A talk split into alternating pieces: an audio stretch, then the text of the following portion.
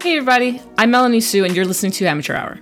A little bit about myself I'm a 28 year old film student and I live in the city of Philadelphia, along with my boyfriend and two crazy pups. I've noticed when it comes to posting on social media, there's a really strict rule on how you should do it.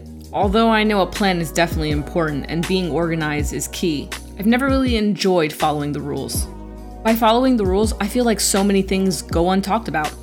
That's why I've come to realize while viewing a lot of videos, listening to podcasts, and following some of my favorite influencers on social media, a lot of them don't share things that I want to know about. And that's where this comes into play. Here I'll answer some questions, get personal, and even have some guests speak on their own experiences. I'm not perfect when it comes to content creating, but I know one thing's for sure I want to have fun while doing so. If all that piques an interest to you, then don't forget to subscribe to Amateur Hours so you don't miss a minute.